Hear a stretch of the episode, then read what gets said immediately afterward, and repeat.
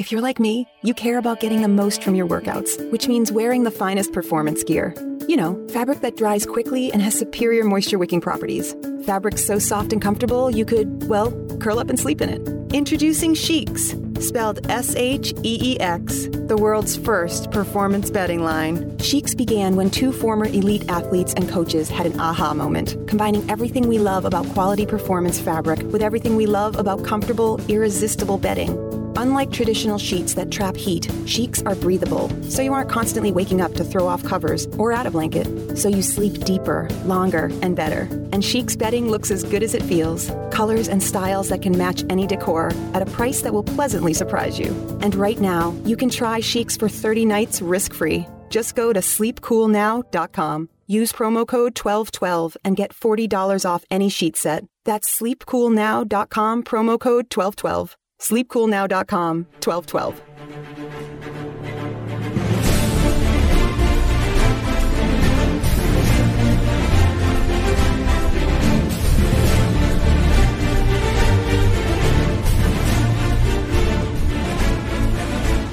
This is hour number one of the World According to Zig podcast for this October 6th, 2018. My name is John Ziegler. I'm the host of this show where you can still get the truth, the real truth, and nothing but the truth about the news of the day from a conservative perspective in this world turned upside down. This is a special edition of the podcast because today, this Saturday, is not normally when we would have expected to be doing the podcast, but a couple things came together. It rarely does in my life, and it almost didn't. We almost had another disaster because our producer had a flat tire this morning. I thought, oh my gosh, after everything was going to come together perfectly, now it's all going to go to crap. That's John Ziegler's life for you right there in a nutshell.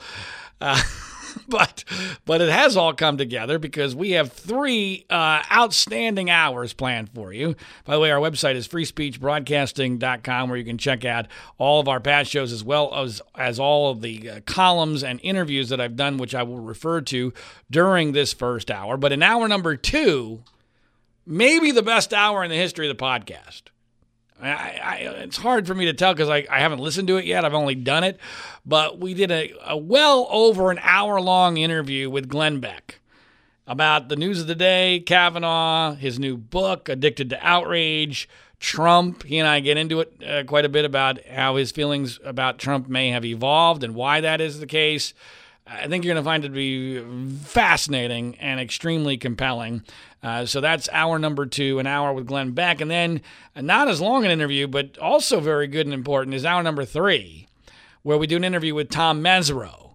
And it was really the fact that Mesereau and Beck were both available on this day, and today was the day where Kavanaugh looks like he was going to be uh, confirmed uh, that kind of pointed towards, hey, we got to do a podcast on this particular day. But Tom Mesereau is a famed attorney who represented Michael Jackson. He represented Bill Cosby. He's become very well known for defending those accused of sex abuse. And I wanted to get his take, one, on the Cosby trial, since Cosby just got sentenced to three years plus in prison, and also his take on the Me Too movement and Brett Kavanaugh. And I don't think you're going to be disappointed if you listen to what Tom Mesereau had to say. Fascinating and really important stuff in hour number three. So please make sure you listen to that as well. Hour number one is our news hour.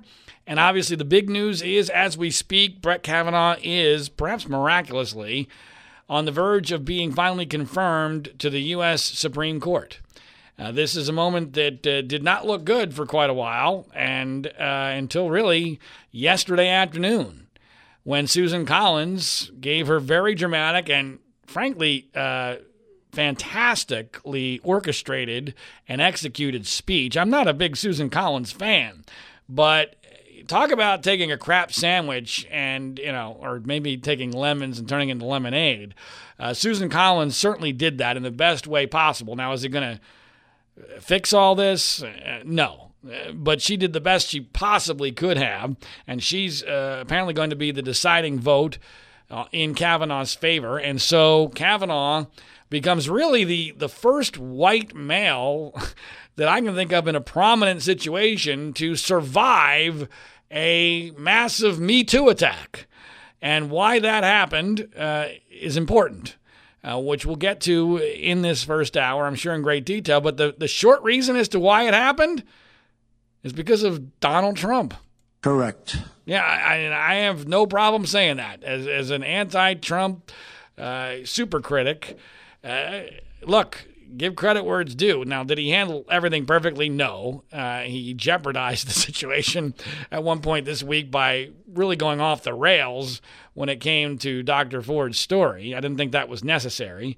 Uh, but he, you know, Trump's being Trump. He, you know, that's unfortunately got to take the good with the bad. Correct. Yeah, but it's just amazing that he was able to hold everything together. No one else would have. Everyone else would have folded just like Penn State folded on Joe Paterno and Jerry Sandusky, and just like Al Franken folded, and just like Matt Lauer completely folded, even though I'm convinced Matt Lauer never did anything non consensual with anybody.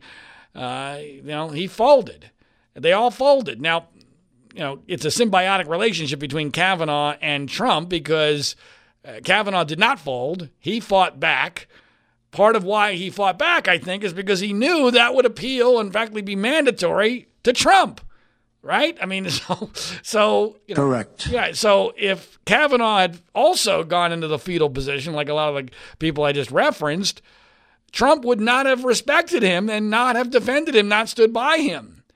And so, you know, I've said all along that Trump is a hurricane. And uh, we don't know what category it is yet because it's not over with.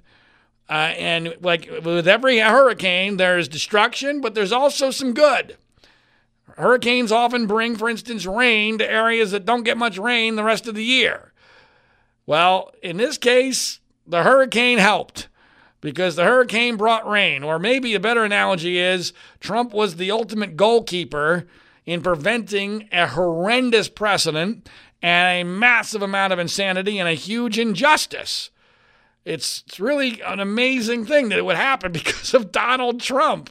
With me, it's just works. You know, it's magic. I, I don't get it. I mean, the, the, there's so many hilarious elements of this very serious situation, and one of them is that Donald Trump, a guy who bragged about being pro, very pro-choice, who clearly doesn't give a rat's ass about the Supreme Court being conservative or liberal or anything from a philosophical perspective, has done a better job of putting conservative justices on the Supreme Court than any other president. Period. At least in my lifetime.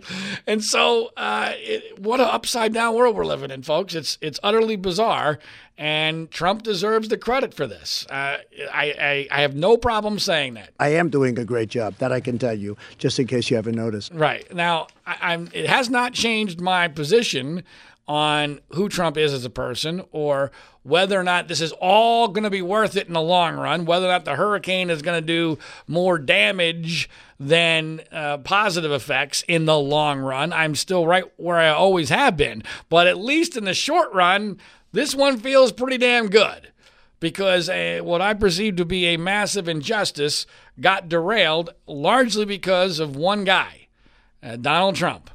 Uh, that's the reality. Correct. And because without Trump, you don't get the conservative media. Without the conservative media, the Republicans in Congress they they get weak kneed, they they cave, and uh, Kavanaugh gets destroyed, his life ruined forever. And then we have this situation where who the hell knows what's going to happen with that Supreme Court spot, because we don't know what's going to happen November.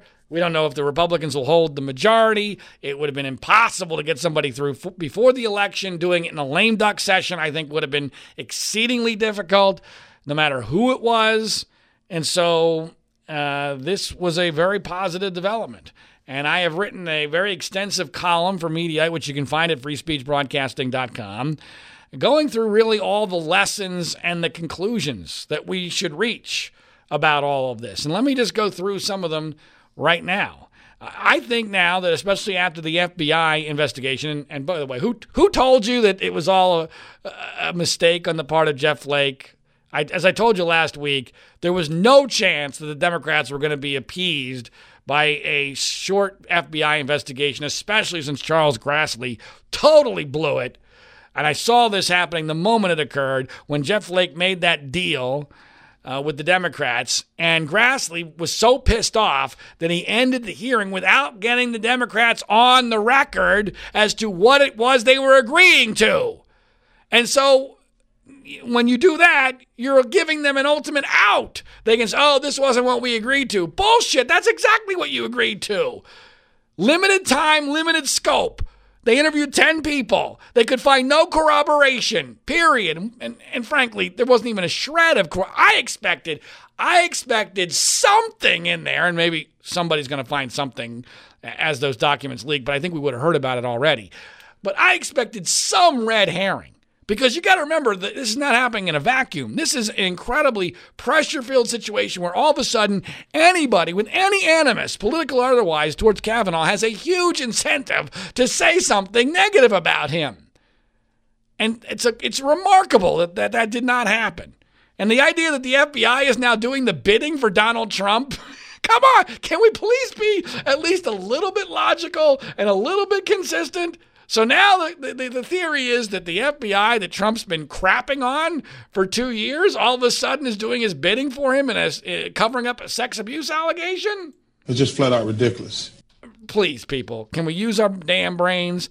But here's where we are with regard to the actual allegations there's just no damn evidence that Kavanaugh is guilty. There's no logic, there's no indication of it.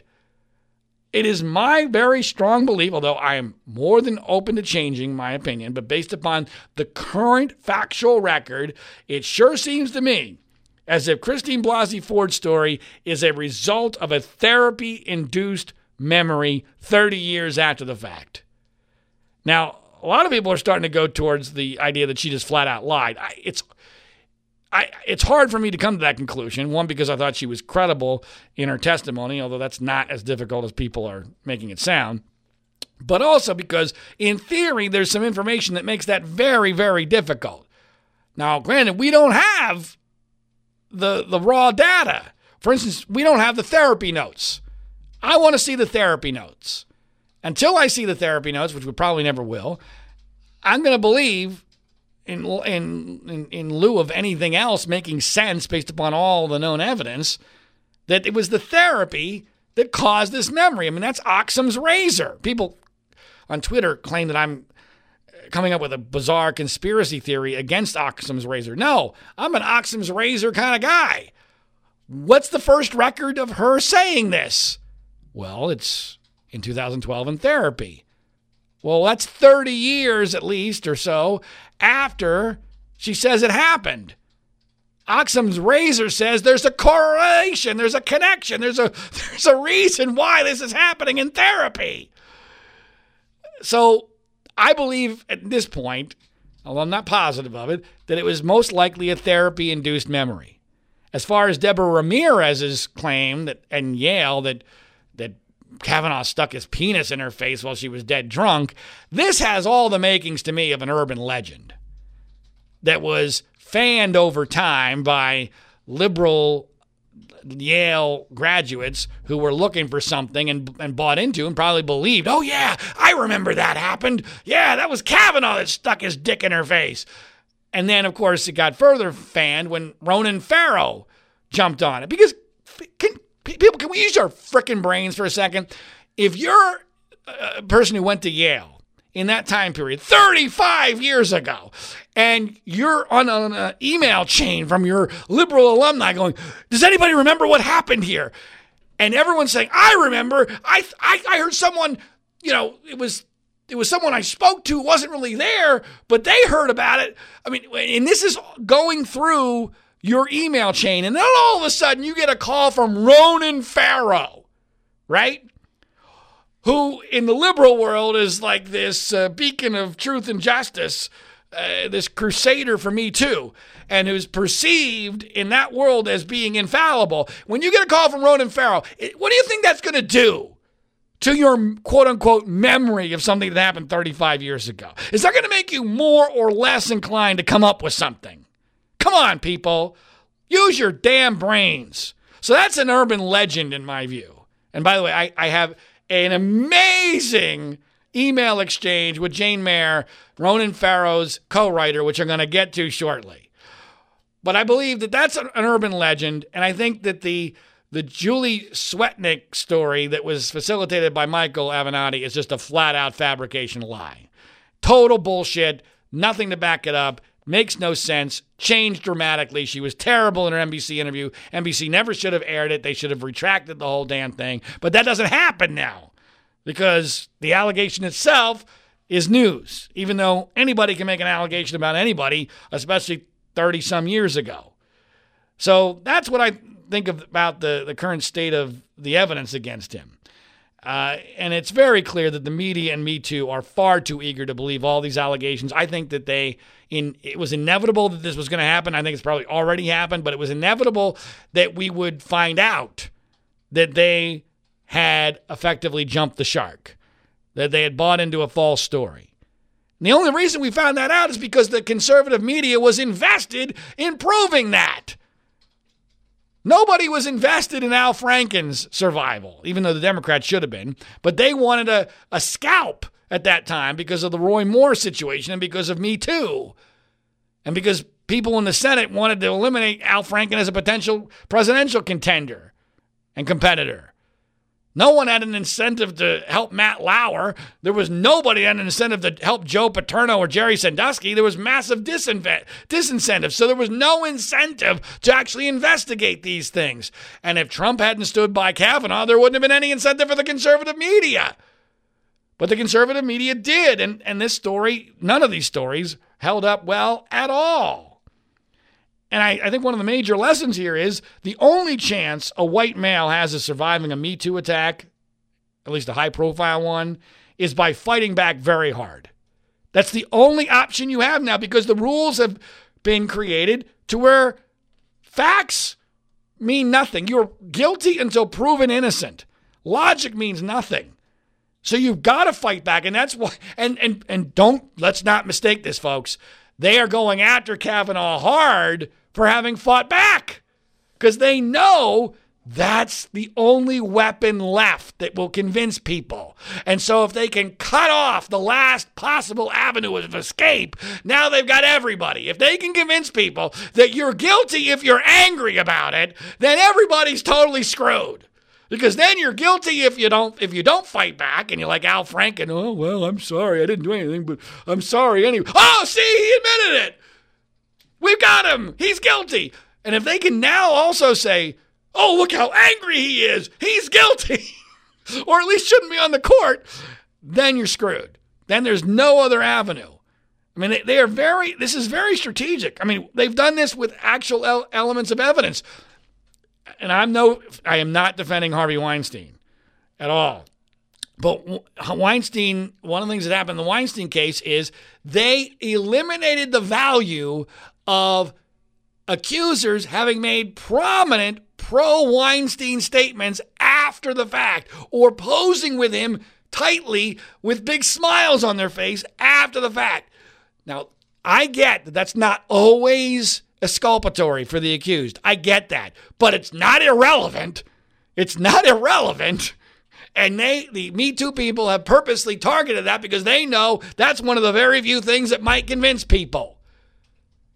And interestingly, there's a photo of Ramirez. Apparently, uh, I haven't seen it, but apparently it's out there of them together at a wedding. They're not right together, but they're together in a, in a picture together with her smiling at a wedding way after this happened. Which, of course, the media says, oh, that's irrelevant now. Well, what the hell is relevant? What is relevant? If, you, if you're trying to figure out what happened 35 years ago, what would be relevant? Another lesson we've learned here, or conclusion, is that the Supreme Court confirmation process is irrevocably broken. Susan Collins did the best she could, but to save it, but it is totally broken. We're in the gutter. There is no getting out. We also learned during this whole fiasco that more people than ever will believe only what they want to.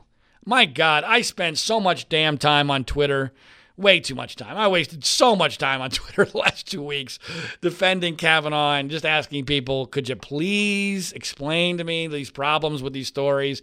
And nobody changes their mind. Nobody. I, I wrote a column, which you can find at freespeechbroadcasting.com, before there was any real evidence about this, that this whole accusation that Kavanaugh lied about Devil's Triangle being a drinking game, which, by the way, come on, people. They, they even were talking about this. It's just flat out ridiculous. But I, I wrote a column in depth saying, I think it was a drinking game. And I detailed exactly why in a very rational, fact based way, using my own experience as a geeky, uh, kid who went to an all boys Catholic prep school in the Northeast at exactly the same time and who actually went to college at Georgetown University with a bunch of guys from Georgetown Prep who went to Pre- uh, Georgetown Prep in the same era as Brett Kavanaugh.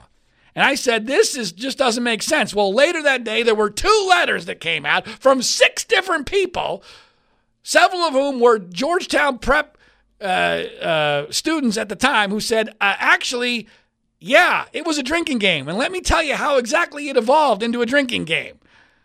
So, and that didn't, but the most mind blowing thing is, I, I tweeted, I said, I will accept apologies from all the people who mocked me for this belief until midnight my time. I got zero.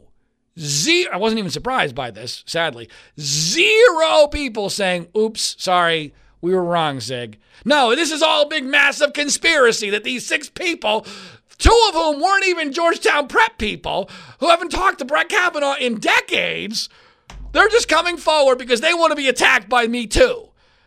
They get nothing out of it. They don't even get a TV appearance out of it because they're all they're doing is putting their name on a letter to the Judiciary Committee.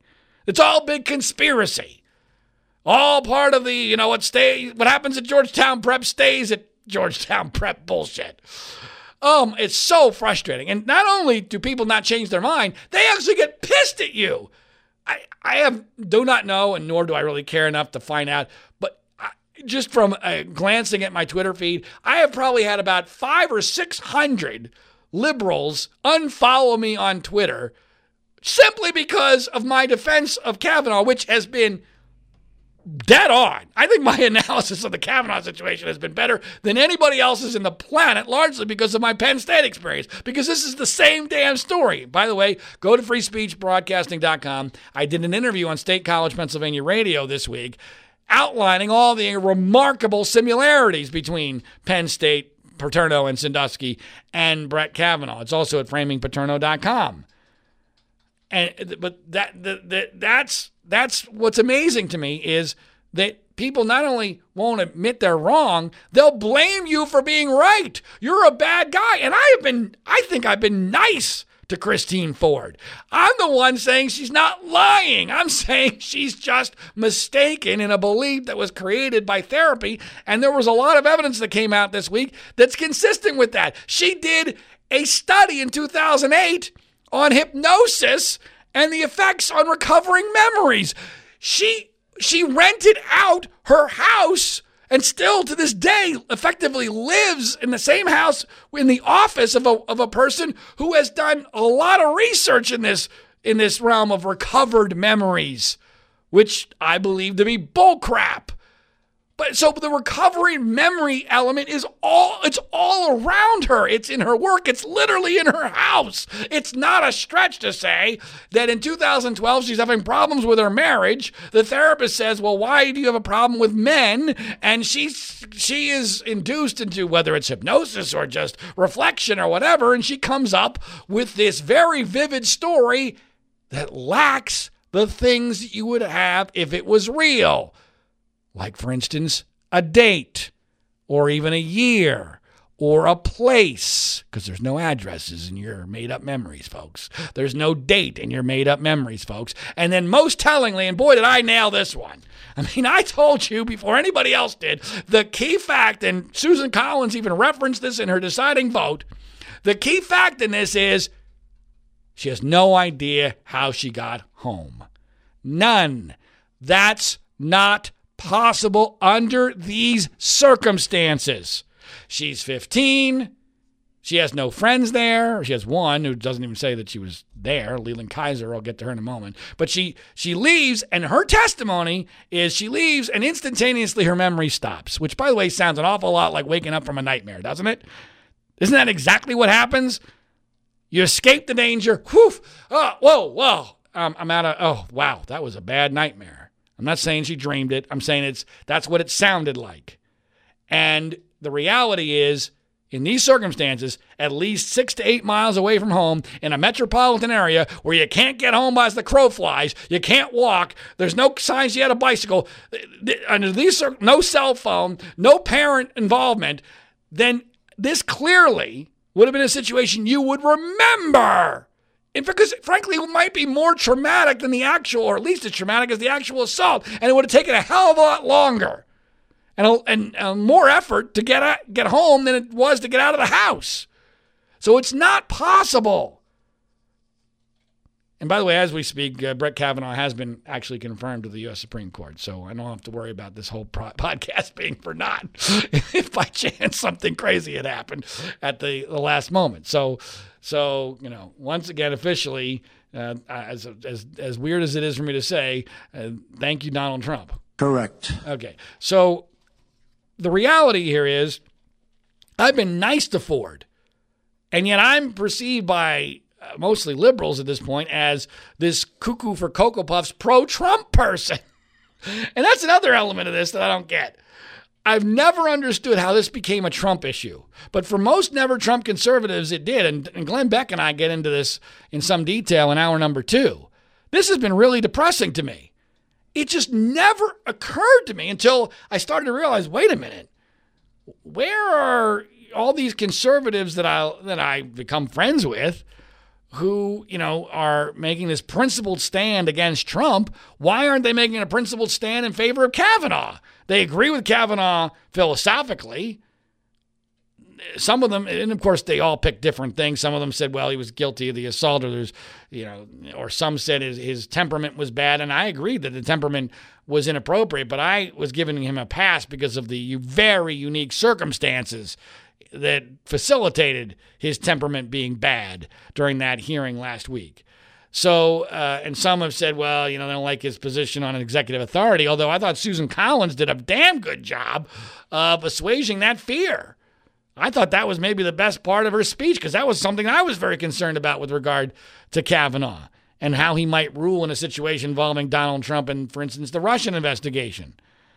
But look, it is possible that this is just a coincidence that almost every prominent never Trump conservative took a anti Kavanaugh position.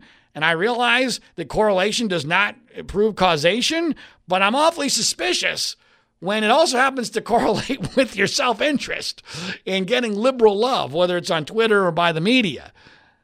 And there's no better example of this than Jennifer frickin' Rubin at the Washington Post. We had Jennifer Rubin on this podcast last year, and I really liked her. She's gone off the frickin' deep end. She has gone off the complete deep end when it comes to everything. I mean, she you want to you look up Trump derangement syndrome. I get accused of having Trump derangement syndrome, which I vehemently deny. I do not have Trump derangement syndrome, which is why I've been right about all sorts of things uh, not harming him. And I'm, I'm somebody who thinks he's going to get reelected in all likelihood. I mean, we don't obviously know who his opponent is yet, but, and I just gave him all sorts of praise for how he handled Kavanaugh. But Jennifer Rubin has Trump derangement syndrome. 100%. And it's absurd the Washington Post continues to use her as her their conservative columnist because she's she she's there's nothing cons- remotely conservative about her. And she was she was treating Brett Kavanaugh as if he was worse than Bill Cosby. And I, got to believe that that's largely because Trump nominated him. And that should not be relevant the truth should matter. Your self interest, I mean, I get that people have a self interest who are never Trumps in in uh, conservatives in Trump failing. I have a I have a self interest if I cared, but as Glenn Beck will tell you in hour number two, I don't care, and I, I get punished severely for that. have been my whole damn life, all the way back to Sarah Palin. It doesn't matter to me. I'm not always right, but I'm always telling you what I think the truth is. And to be fair, I'm usually right. And on this Kavanaugh thing, I've been dead on right the whole time. Someone who has not been dead on right is Ronan Farrow. I wrote a column, which you can find at freespeechbroadcasting.com. And I, I believe I talked about this last week, although everything's kind of running together now, uh, about Ronan Farrow jumping the shark. And he did. He started this process as someone who was seen as pretty much non political. He is now exposed himself as a liberal activist, willing to try to destroy a conservative to keep them from going on the Supreme Court with what I believe to be an urban legend. And uh, in, in a short while, I'm going to share an amazing email exchange with his co writer on the New Yorker piece. There were several more that came out this week that were utter bullshit uh, and based on absolutely nothing that did not even rise to basic journalistic standards with his co writer, Jane Mayer. Uh, you'll not want to miss that coming up uh, shortly. Um, but also, along with Ronan Farrow, Michael Avenatti, talk about jumping the shark. I, jumping the shark is, is too mild a term for Michael Avenatti. I mean, Avenatti, wow. Uh, he ended everything, I think. I mean, if, I mean, I realize that rationality and facts and logic mean nothing in this day and age, but I gotta believe Avenatti has uh, torpedoed himself. I mean, there's, I mean, he was never going to be the Democratic presidential nominee, but Democrats would really, really have to be insane for him to even get traction now, because he bought into a story that was totally false, a complete and obvious lie that didn't hold up under any scrutiny at all. And then Susan Collins actually referenced him as part of the reason why she decided this whole thing was unfair. So thank you, Michael Avenatti, for helping to secure the nomination of Brett Kavanaugh. Uh, so I, that maybe is one of the best parts of this whole thing is Avenatti is finally getting his due. And of course, it, that makes me wonder about Stormy Daniels a little bit. I still think she's telling the truth, but Avenatti is is easily duped because he has Trump derangement syndrome combined with a huge self interest in his brand new celebrity in being able and willing to attack everything that Trump does. And he's the fighter, he's the street fighter. Well, the street fighter got his ass kicked on this one. And thank goodness for that. Avenatti kind of plays into my next point here.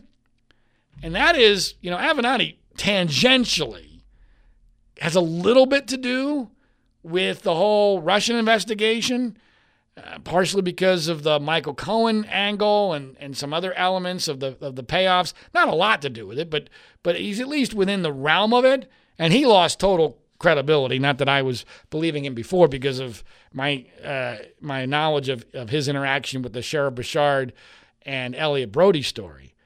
But I got to tell you, it has been striking to me on Twitter especially, there, there are these Twitter accounts that are like full time Russian conspiracy theory people. And some these people are taken very seriously. They have very impressive bios. They're all liberals, of course. Uh, and they do these, you know, 33 piece uh, Twitter threads uh, explaining what the, the latest uh, development in the Mueller thing is sure to sure to eventually destroy Donald Trump and bring him down. And he's going to be removed from office or forced to resign. And, and it's not just one or two of these people, but you know, there's there's a there's a ton of them, and they're all taken very seriously. They all get thousands of retweets. Every single one of them that I saw bought in totally into every crazy allegation against Brett Kavanaugh.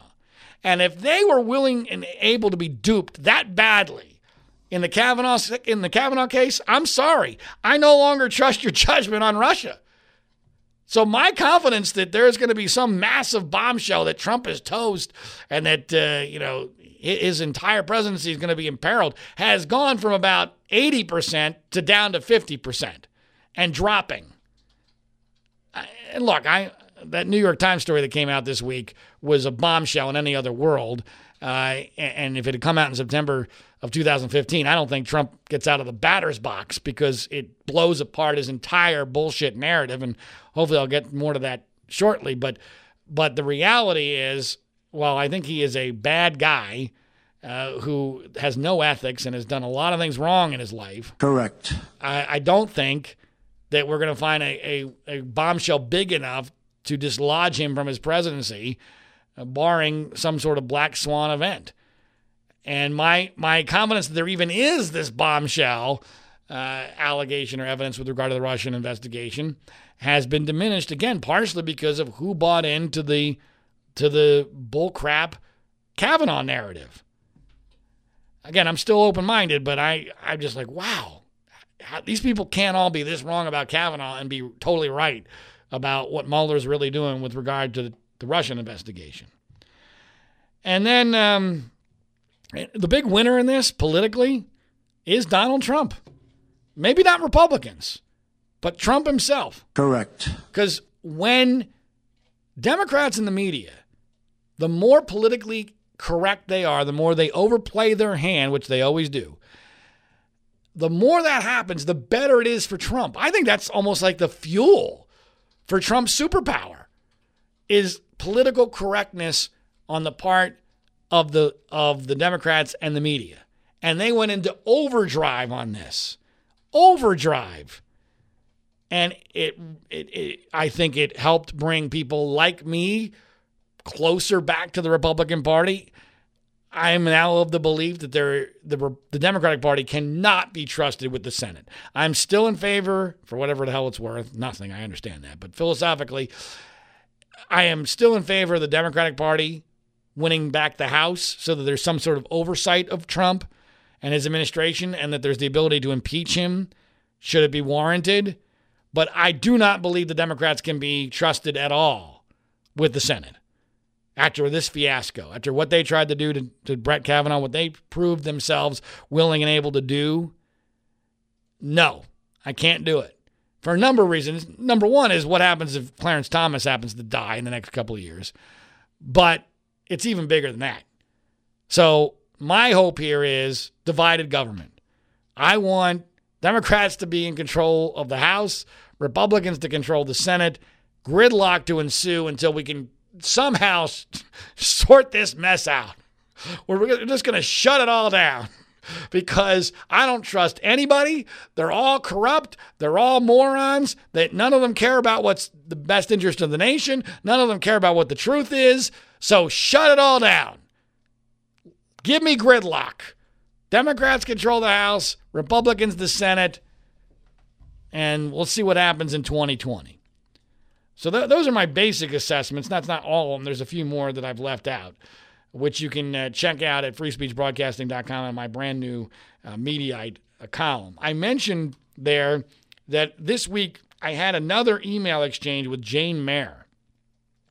Jane Mayer is the uh, co-writer for Ronan Farrow on these New Yorker pieces that they did, where they were trying to dredge up this 35 uh, year old story involving Deborah Ramirez at Yale. And the basic story is that Ramirez got drunk, everyone was, was hanging out, playing a game. Supposedly, somebody stuck a fake penis in her face, and then that facilitated somebody else dropping their drawers and sticking his real penis in her face. And that that person supposedly was Brett Kavanaugh. Uh, but Ramirez doesn't know what was going on because she was totally drunk. Uh, 35 years later, she in her when she was first contacted by the New Yorker, she didn't even have enough confidence to even say it happened. Then all of a sudden, six days later, after she spoke to her Democratic lawyer, she suddenly found her memory and and believes that it might have been or could have been or who knows uh, that there was some indication that it might have been Brett Kavanaugh. Yet they were not able to find one witness. Now think about that, folks.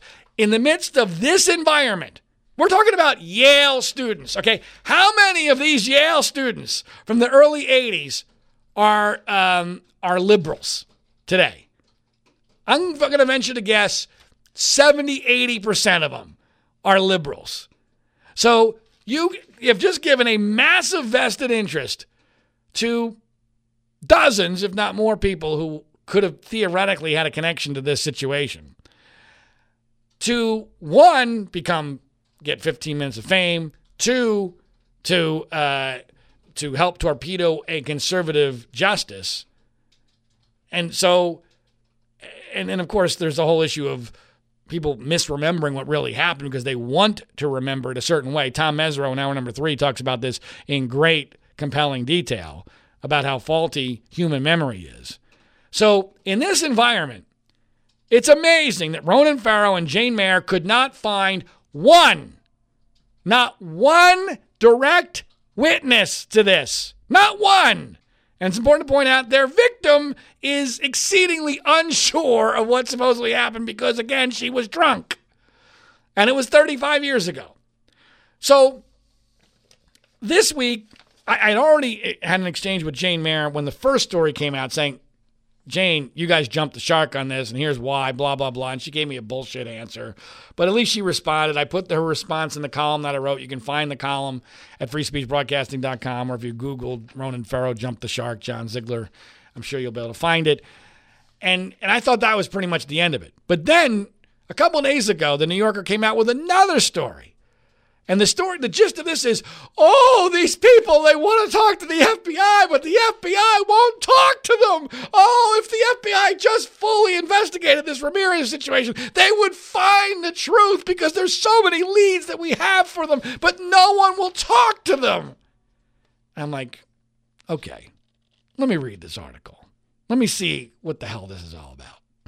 And as is always the case in these situations, or seemingly always the case in these situations, as soon as you look at what actually is being reported, it all falls apart. Because I was looking for somebody who the FBI might actually be interested in speaking to.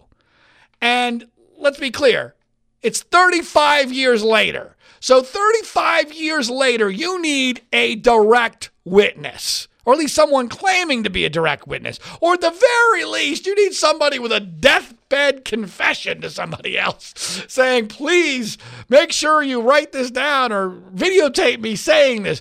You need somebody who was there for the FBI to give a crap. The FBI, 35 years later, is not going to care in a week long investigation if you have hearsay evidence or double hearsay evidence. They can't. They wouldn't probably care about hearsay or double hearsay if this happened two weeks ago. But okay, if it happened two weeks ago, they might talk to a hearsay witness because that might lead to somebody else. But in this environment, with this much publicity, this much incentive to come forward, if you can't find a direct witness, I'm sorry, you got nothing. Literally nothing. And so I couldn't take it anymore. I had to email Jane Mayer again and so here is the actual exchange between Jane Mayer, and to be clear, Jane Mayer is somebody who I've had a run in with before many years ago. I'm not even 100% sure she remembers this, although I referenced this in the email exchange, because Jane Mayer went after my good friend Cyrus Nowrasteh, the writer of the ABC docudrama The Path to 9 11, which was the subject of my first documentary film and she wrote a piece about Joel Surnow, the creator of 24, who's very good friends with Cyrus. In which, in in, in that, she told a, a, a couple of lies about Cyrus and the path to 9/11. So that's why I even have her email address. So, in the midst of the most recent reporting, here's what I emailed Jane Mayer. Jane, I'm sincerely curious. Do you guys, meaning her and Ronan Farrow, seriously not understand why 35 year old hearsay and double hearsay quote unquote witnesses are totally worthless to the FBI, comma, or are you just trying to save face for having become invested in a false story? Question mark. All right. Now, legitimate question. I'll admit it's a bit snarky, but it's uh, direct and deserves an answer. Here's her response John, no offense that means the offense is about to come, folks. No offense, but really, aren't you too good to be kind of acting a bit like a cranky pest? Question mark. I don't get the feeling you're really asking questions because you want answers. I feel instead, by the way, I feel, feel, feel, feel, feeling is going to be a big part of this entire uh, interaction with Jane Mayer. And that's what liberals do. I don't get the feeling you're really asking questions because you want answers. I feel instead you're trying to score points or whatever. It's not pleasant. It's not pleasant. Imagine this. This woman is trying to destroy a man's life and keep him off the Supreme Court, and she's upset because I ask me asking her a question isn't pleasant. And naturally, she says, doesn't inspire an interest in keeping up the dialogue. So, in other words, no answer, but an amazing amount of arrogance and hypocrisy because of what's at stake here. So I respond, Jane, no offense. Jane, no offense, but you are the one now clearly on a crusade to take out a Supreme Court justice with whom you just happen to disagree with politically, because she's a big on lib, if you didn't know that already.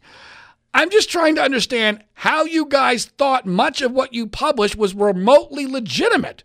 My question is very serious and important. It's telling that you do not appear to have a substantive response slash explanation for the use of nothing but hearsay and double hearsay for a 35 year old event which has all the makings of an urban legend. Because that's what I think the Ramirez story is. I don't think she's lying. I think she's been convinced that something 35 years ago that happened while she was drunk may have occurred because of Brett Kavanaugh, because that's what happened over time.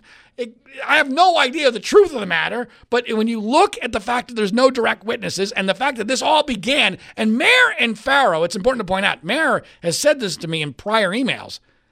They're very impressed by the fact this is proof to them that this is true because the there was email exchanges between these Yale alumni about this before Ford came forward. And that somehow this is credible. This means that this is true. I'm like, wait a fucking minute. Could you use your brain? These are people who just had their classmate nominated to the U.S. Supreme Court. Inherently, everybody wants to be part of the story, right? Oh, I remember Brett Kavanaugh. Wait a minute. Wasn't Brett Kavanaugh involved in that weird thing with Deborah Ramirez? I think he was. Hey, Sally, do you remember that? Uh, Joe, how about you? Let's get on an email chain and see if we can start to remember something here. Because they all have an incentive one, to be part of the story, and two, to take out a guy who they probably disagree with politically. So that was my response to her. Her response is, Thanks, but I don't feel you are or have been fair. That's the bottom line. That's what that was her response. Entire response. Thanks. I don't feel you are or have been fair. That's the bottom line. Wait a minute. Fairness. She wants fairness in a private email exchange. She's on a crusade to destroy a man's life with no direct witnesses. And she wants fairness. She doesn't think I'm being fair. Again, I'm being snarky, I'm being direct, but I'm asking a very legitimate question to which she has no response. Here's my response the snark factor gets notched up a little bit. You didn't quote unquote feel that I have been fair? What do I have remotely wrong? You have an actual direct witness? Question mark exclamation point. You really need to be reporting that exclamation point. You actually support his nomination politically? Question mark exclamation point. I have been incredibly fair to you. Far more fair than you have been in your reporting of Kavanaugh. Just like you were unfair in your reporting on Cyrus Nowrasteh, my friend, in your Joel Surnow piece. I'm very sorry to hear that you don't have any explanation for using hearsay and double hearsay without even one direct witness. So then uh, she writes back. Uh, let's see. Make, let's follow the email chain here. Um, I'll assume that since oh you oh oh this is my favorite. Okay. You seem like an angry fellow, she writes. this is no response. I'm an angry fellow. You seem like an angry fellow. I'll assume that since you think we're biased, I'll show you you are not by noting the last story Ronan and I teamed up on, exposed Eric Schneiderman. She misspells Eric, I assume, but whatever who resigned two hours and 57 minutes after it was published. He was among the most effective liberal opponents of Trump, and as there as there were in politics. Best of luck with your column, Jane. Now, I was baffled by that because I'm like, wait a minute. So I'll just read you my response. So let me get this straight. Because you were apparently right about an unknown liberal once, I loathe Trump, by the way. That gives you the right to abandon all journalistic principle to destroy a likely innocent conservative Supreme Court justice? That's amazing logic. As for my anger, yes, it angers me when bad journalism tactics are used to destroy the lives of likely innocent people for an obvious political purpose. That should anger you as well. Take care, John Ziegler. So I never got, I never got any response to a very simple question. How is it that one, you think it's journalistically feasible to use hearsay and double hearsay on a 35 year old episode? But even more to the point, okay, fine. If you want to put out rumor, if you if you want to facilitate a, an urban legend, all right, whatever, then you're in, you're you're no longer in the realm of reporting the news, you're creating it. But the whole point of this was you supposedly have people that the FBI is refusing to speak to. The FBI wouldn't give a rat's ass about a double hearsay witness from 35 years ago. Zero, nor should they. But the big takeaway from that Jane Mayer inter- eh, exchange the arrogance dripping from every single word. The arrogance and the hypocrisy. I don't need to answer to you because I work for the New Yorker and I work for Ronan Farrow. And by the way, this is how bad journalism gets done when people start to believe their own bullshit and they believe that they're above reproach and they can't answer basic questions. And of course, you add to that a political agenda and look the fuck out. Then it's all over. But that's that's the that that's the making of the sausage there, folks. That's the type of stuff you're only going to get on this podcast, where, for better or worse, I actually dive in and try to figure out, okay, what the hell's going on here, and try to fix it, and at least try to guilt these people. You know, you used to be able to guilt these people, no longer. No, no, it is impossible to guilt these people any longer. Correct. They, they, they are beyond guilt. And part of it is because of Trump. They think the ends justify the means now. Anything that harms Trump, they think, they've convinced themselves, is for the good of the country. I've never believed that. I believe it's got to be based in truth. I, I, would I would defend Donald Trump if he was accused of something he didn't do. If it was threatening to bring him down, I absolutely would. I think I've proven that this week with Kavanaugh. Now, while I'm ripping everybody, I do want to um, praise one person, at least, with regard to this whole fiasco. And this is, um, I'm doing this for two reasons. One, because it appears as if there is one person who might be a hero in all this and might, by the way, actually be a real victim. And two, because this goes to prove once again that almost every story, and I mean almost every story, has a six degrees of John Ziegler element to it. In fact, usually it's less than six degrees. It's uncanny. And I think it's largely because I've lived a very bizarre life, uh, dealt with a lot of different people, lived in a lot of different areas of the country. But this one is a pretty darn good six degrees of John Ziegler story. I'm referring to Leland Keyser. Leland Keyser is the woman who Christine Ford said was at this party. Now, what I did not know, and I wrote a column about this this week, which you definitely should take a look at at freespeechbroadcasting.com about all the evidence indicating that Ford's story is not true that was brought out in the memo that was the Mitchell memo that was written by the female prosecutor who questioned her at the the hearing. But in that uh, in that article I wrote, I did not realize, and this is really important, and if I didn't know it, I guarantee you 99% of the public didn't know it, that Keyser was not part of Ford's original story. Now think about that. This is a 36 year old story when you finally decide to come forward and and Keyser's not part of the story and then she gets added as you're putting together what is clearly an attack whether intended or not with political consequences I'm sorry that's inherently suspicious. It feels to me possible that Leland Keyser, her lifelong friend, who was supposedly at the party but says she has no memory of it and does, know, does not know Brett Kavanaugh. And she's a lifelong Democrat as well, married to Bob Beckel at one point, who was a Democratic operative. Then at, you got to presume the possibility that she got added because what was really happening here is Ford was throwing her a Hail Mary pass, as I refer to it that she desperately needs corroboration. It's clear to her she's not going to get it from any of the guys. So she she thinks back to, okay, who do I know from that time period who would have had potential contact with some of these guys who might also be prone because she's a lifelong Democrat and a friend to having her memory jogged in a proper direction. Leland Keyser. So she throws Keyser's name out there. She can't call her directly because then that will destroy the credibility of the story. So she puts Keyser's name out there publicly. Keyser releases a statement saying, I don't know what she's talking about. I don't remember this. I don't know who Kavanaugh is. Uh, but I do believe her because, you know, I've known her and I'm sure, you know, she's a female Democrat. Of course, she's going to say she believes her, even though she has nothing to back her up, which I always thought was bizarre. Kind of like if, you know, OJ Simpson had an alibi witness and said, No, I wasn't there with OJ. I've never been into his house, but I believe he didn't kill him. that doesn't make any sense. I mean, you're the alibi.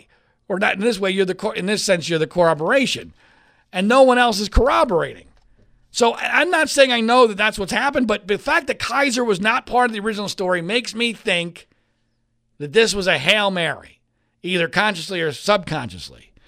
Then we learned via the FBI investigation. Now, to be clear, this is pretty thin, and I think some people are overreacting to it based upon what we currently know. But Charles Grassley, the Republican who heads the Judiciary Committee, who's 85 freaking years old and should be gone. I mean, it's unbelievable that Dianne Feinstein and Charles Grassley, the most important people in this process, are both 85 fucking years old. That's part of why this became a train wreck. Anyway, Grassley has implied that there's could be some problems for Ford in all this because one of her friends has, according to the FBI investigation, contacted Leland Keyser and tried to influence her to change her story. Now, that obviously is interesting. I want some more information on that. It certainly looks bad, but maybe there's a good explanation for that. So I'm open on it. I, am not willing to say immediately, ah, witness tampering. Although, of course, if Kavanaugh did that, it would be immediately, oh my gosh, put him in jail. He can't possibly be on the Supreme Court. He tampered with a witness. So kudos to Leland Keyser for not just sticking by her story, but then also apparently telling the FBI, hey, wait a minute. By the way, I got contacted by one of Ford's friends and it didn't feel right. So Ford might be the, I mean, Keyser might be the only thing close to a hero here because think about this. If Keyser had just said, you know what, that's possible. If she had just said that, this whole thing might have turned out differently. I think Keyser was the most important piece of evidence because of the fact she's female, because of the fact she's Ford's uh, uh, friend, and she's a Democrat, having been married to Bob Beckel. All of that made Keyser's testimony here paramount. Now, here's the six degree. There's actually two elements of the six degree of separation story. This is pretty wild. So I don't know why this didn't occur to me when it happened. But the Bob Beckel thing did ring a bell. And as I started to research Leland Keyser more, I realized wait a minute. She was the women's golf coach at Georgetown University. I played on the golf team at Georgetown. Now, I played on the golf team at Georgetown before she became the first women's golf coach in history. We didn't even have a women's team when I was there. But here's where it's way better than just, oh, she coached golf at the same school where I went where I played golf and went to school.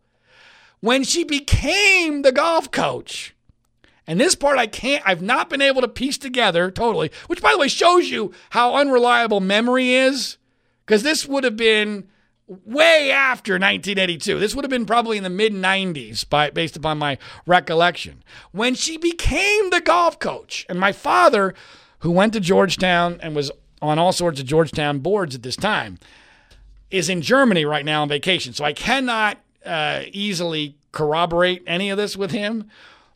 But one of two things happened when she became the Georgetown women's golf coach.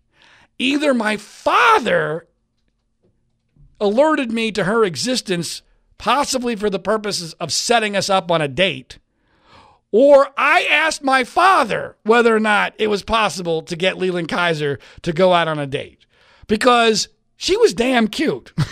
There's not that many female golfers who are cute. And obviously, we had the Georgetown connection, and she was the golf coach there. Now, I'm sure my father is not going to remember this, but I I am quite positive that either I made a, a, a uh, uh, an inquiry or he made an inquiry and I said, "Well, that doesn't make any sense because I'm living in a different city. You know, how the heck how the heck is that ever going to happen anyway?" Um, but I found that to be humorous and bizarre and typical of John Ziegler's uh, existence. But that's not where it ends. So there's another element to this. So Joe diGenova, who you probably know as a Fox News uh, commentator, who's a, a Trump sycophant, and I do not find him reliable. I, this is interesting, but I do not. I'm not vouching for the truth of what he is saying. But Joe DeVenova, Joe, Joe, Joe, Joe diGenova, Joe diGenova is uh, currently making all sorts of statements on Fox that there are PGA Tour golfers who somehow have information to discredit Ford's story. Now, I don't know what the hell that means. And frankly, uh, it, you know, seeing what he said on Fox is confusing. He's saying it emphatically, but coming from diGenova, I don't trust it because I can see him saying something that is poorly sourced, not true, simply because it's good fodder for the Fox audience. All right, uh, he's definitely a media whore. He will he will follow whatever narrative is going to get him asked back on television. But it's interesting to me that he's referencing PGA Tour golfers, especially considering that Keyser is a former golf coach. Well, what's also interesting about this is that Joe, De, Joe diGenova is married to Gloria Toensing. She's another famous lawyer. You've probably seen her on television as well. Gloria Toensing's son is Brady Toensing. Brady Toensing is a conservative commentator of some note. Brady Toensing and I lived on the same floor our freshman year at Georgetown University. so that's definitely within the six degrees of John Ziegler separation, uh, especially when you consider you can tie it all back with the fact that Leland Keyser ended up coaching golf at Georgetown University. And as Paul Harvey might have said, and now you know the rest of the story. I'm telling you, golf can be the key to everything. It can be the key to the Russian investigation. Glenn Beck and I talk about this. It can be the key to figuring out what really happened in this whole Ford uh, story situation. I have no, I have no idea what Joe is talking about with regard to PGA Tour golfers, but uh, but he has my interest. I don't find him credible, but he but he has my interest. So anyway, as as the the band Green Day once said. Uh, it's something unpredictable, but in the end is right. I hope you had the time of your life. That's pretty much the way I feel about this whole Kavanaugh situation. Uh, it's completely nuts. It was uh, it, it, the truth really didn't matter. It was almost a disaster, but in the end, it was the right result. Kavanaugh wins. Trump wins. Does the Republican Party win? Uh, Glenn Beck and I have a little bit of a disagreement on this, although I don't feel strongly about this. I need to see how it all shakes out. Glenn thinks is actually going to help Republicans in November. I'm not as convinced. I, I think we're going to, instead of a blue wave or a red wave, we're just going to get two waves that are going to cancel each other out, and that it's likely that the red wave will be slightly bigger than the blue wave. Uh, so my guess at this point is, and this uh, this is actually what I want to have happen, which of course means it will never happen because that's not the way the world works. But I think Democrats will take the House. I think Republicans will hold on to the Senate. Although, although the way this went down basically means that uh, Joe Manchin is probably going to win re-election in West Virginia, and there are a couple of other seats that who knows how they're going to go that might not have been helped by uh, Kavanaugh's being uh, confirmed. Missouri is an interesting one to look at. Missouri, I think, will tell the tale uh, what happens in Missouri with McCaskill and whether or not she gets reelected. Um, but I, I, I, do think there's something to the idea that the people who lost are more pissed off than the people that won, and that being pissed off would motivate you to vote. I think that makes some sense, but I'm not willing to make any conclusions on that as of yet. The other story I got to mention before we go is the um, and boy, this is the longest podcast in the history of the World According to podcast, but for good reason. The um, I got to mention the Hillary Clinton New York Times story. Now, Glenn Beck and I get into this uh, in hour number two. Uh, John Ziegler, I, I, think he's fantastic. What a, what a interesting mind he has. But on this point, I'm not sure Glenn was really getting what I was selling. So I want to uh, amplify it. The New York Times investigation into Donald Trump's family's uh, history uh, with regard to tax evasion was fascinating and devastating. I, truly believe if this had come out in September of 2015 or July, whatever, after he had just announced, Trump would have been toast. Because this article blows apart, as I've been saying to you for three years, the whole bullshit narrative of Donald Trump being a business genius and a self made man and being super rich. It's all bullshit. It did not happen that way. Correct. Uh, the reality is he was salvaged by his father engaging in obvious, hideous tax evasion schemes that were likely illegal to funnel him hundreds of millions of dollars. Hundreds of millions of dollars. Now, this explained, among other things, one of the great mysteries to me about Donald Trump's wealth or perception of his wealth. As you know, if you've been a fan of this podcast, I have talked numerous times about how in the early 1990s, Donald Trump was toast. It was over for him. There was literally a meeting where a bunch of banks got together with Trump cowering in the corner of the room, deciding whether or not to cut his balls off for good or let him survive. And they decided barely that his brand was valuable enough for them to keep him alive. They actually gave him an allowance they gave him an allowance so he could pretend to still be rich because if he can't pretend to be rich, his brand is worthless. So they give him an allowance. They said, all right, if you survive this, maybe we'll have a chance to get some of our money you didn't pay us back from all those loans we gave you. And so they let him survive.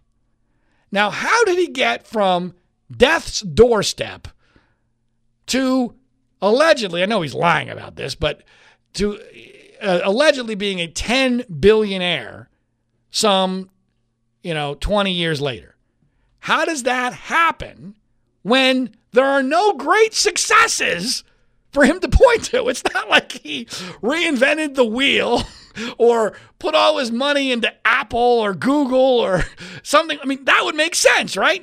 Okay, oh, like like with every other rich guy, you can point to it and go, "Oh, that's how he got rich." he founded Microsoft or he founded Facebook or Apple or whatever it was.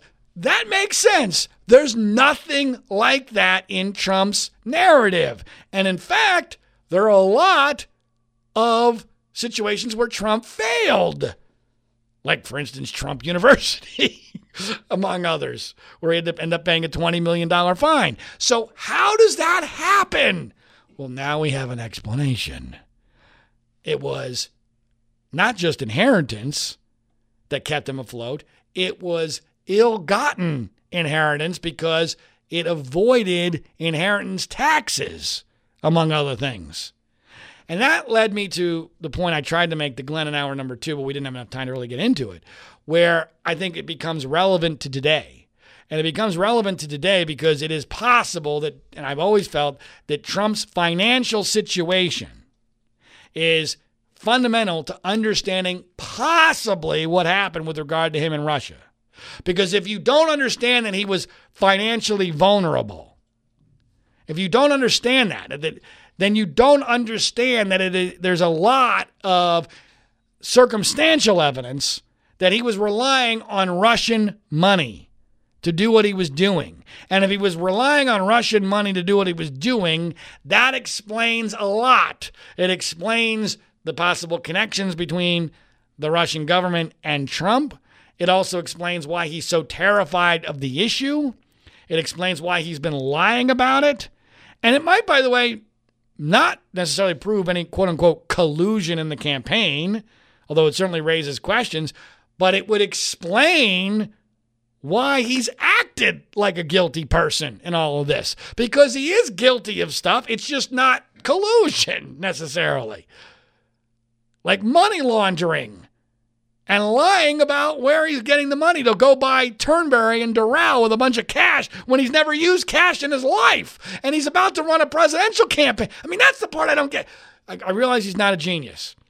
But in 2014, I know he's thinking about running for president because I spoke to him in March of 2014 backstage of the Today Show, and it was obvious he had presidential aspirations in retrospect on his mind. So if you're in early 2014 and you're thinking I might run for president in 2016, which is obvious that that's what was in his mindset, even without my conversation with him, you know you need cash. He's a cash poor guy, even under the best circumstances, because he's got everything wrapped up in his real estate. So if you know you need cash, why are you spending massive amounts of cash? Now, that they might have been good deals, but you're still spending massive amount of cash on golf courses. Why? Well, my theory is he's doing it because it's not his cash. It's not his money. That's why he's all of a sudden willing, as the Washington Post did in an extraordinary piece of journalism several months ago. He's willing to use cash because he's not the one providing the cash. And that that cash likely had direct contact or connections to Russia and the Russian government. That's the theory. And that it's not just a blind theory. There have been golf writers who have done some investigation into this. They've not been able to prove it, but there's there's some interesting stuff. So, anyway, uh, it, is it is hilarious that the news, the uh, conservative news media, and frankly even the mainstream news media, has totally dropped this story largely because of Kavanaugh. The timing on it from the New York Times was terrible, but in a rational world, uh, this would be something we would be talking about for weeks, and now it's it's going to have no impact, just like the Bob Woodward book had no impact on Trump, just like I told you it would. Uh, and frankly, virtually everything I've been telling you lately has been coming exactly true. Uh, so I hope you, I hope you at least damn appreciate it, because it's not helping me any. It's not making me any money. It's losing me Twitter followers, as if I care about that. Uh, it's not helping my career at all. But the truth is the truth, and somebody's got to still care about it, and that's why we do this podcast. So thanks for listening. Uh, make sure you listen to hour number two with Glenn Beck, hour number three with Tom Mesereau. As always, I ask only two things of you. Number one, make sure you share this uh, podcast via word of mouth or Twitter, Facebook, what have you. Tag me on your whenever you share it, and I'll reshare it. And number two, make sure that uh, if you're one of those people who sleeps and when you sleep you use sheets, pay attention to this important message. My name is John Ziegler. Our website is freespeechbroadcasting.com. Coffee? Oh, thanks. How did you sleep? Ugh, like a baby. I don't want to get out of bed. Ever. These sheets are mm, incredibly soft. What did you say they're called again? Performance bedding by Sheex. performance bedding? yeah, they're made from super high tech performance fabric. They're incredibly breathable, so you're not waking up at night throwing covers off and then an hour later throwing them back on. Huh, no wonder I slept so good. Since I started using Sheex, I sleep like a baby. No more sweaty nights for me. No? Well. well, I like them because they're soft. They feel like mm, silk. Performance fabric, huh? Maybe we should. Oh, I don't know. Try them out again. Comfort and performance for better sleep. That's Sheex. S H E E X. Sheex. Try Sheex for 30 nights risk free. Go to sleepcoolnow.com. Use promo code 1212 and get $40 off any sheet set. That's sleepcoolnow.com, promo code 1212. Sleepcoolnow.com 1212.